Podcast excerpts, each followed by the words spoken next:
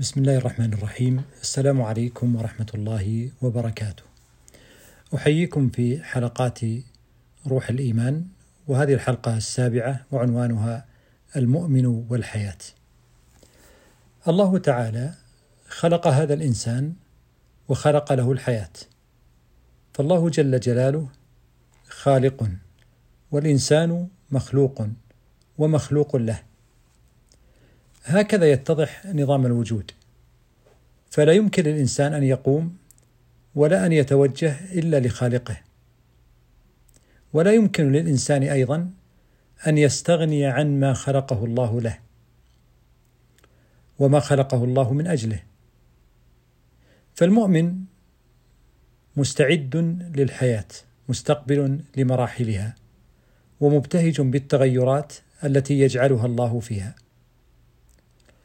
الله تعالى الخالق قد جعل هذا الإنسان يختار ما ينفعه ويرفعه. كما قال الله سبحانه وتعالى الذي خلق الموت والحياة ليبلوكم أيكم أحسن عملا. فالتعلم يرفع الجهل والحرية ترفع البرمجة وتدفع الخوف والتجربة حكمة بالغة والتغير سنة جارية. وغرض الحياة أن يكون الإنسان في حال جميل ووافر وواسع. ليس داخل محدود أو ضيق أو خانق. فعرض الحياة قد يكون أفضل من طولها والراحة هدف الحياة. وفي الحياة أسباب ووسائل. قد تناسبك وقد لا تناسبك. وقد تكون مناسبة في مرحلة أو حال ثم تتغير أو تتعثر أو تتوقف.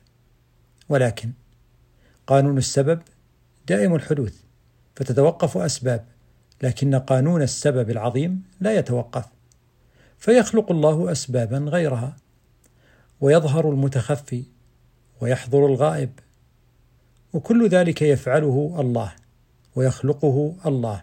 ويدبره الله يدبر الأمر.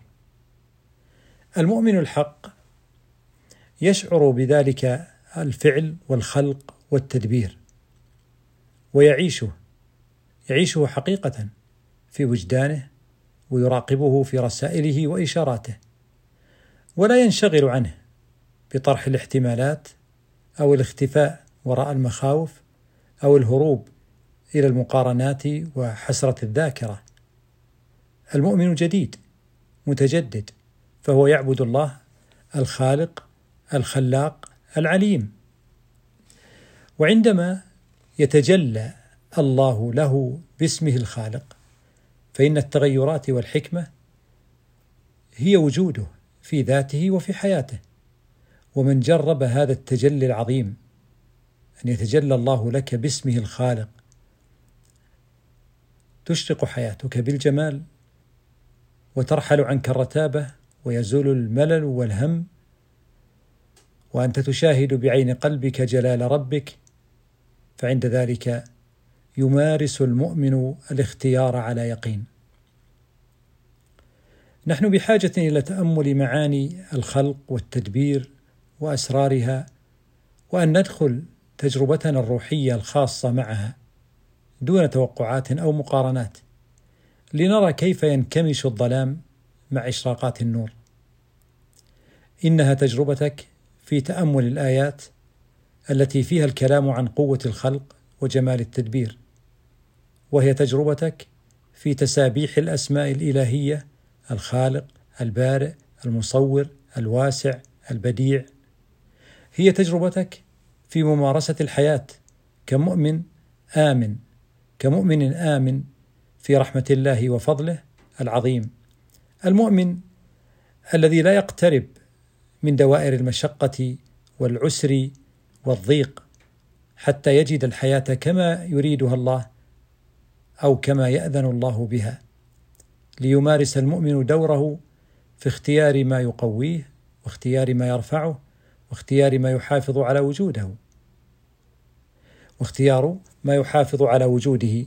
اختيارات في الإيمان والوجدان واختيارات في الفكر والأذهان واختيارات في الطقوس والأعمال. والخير كله من الله والفضل كله لله والعز من الله والمصير إلى الله. ألا إلى الله تصير الأمور. إنها حياة جميلة على هذا الإيقاع وقوية على هذا الإبداع. بارك الله وجودكم وأسعد حياتكم في هذه التجربة الروحية الجميلة ونلتقي بإذن الله تعالى. والسلام عليكم ورحمة الله وبركاته.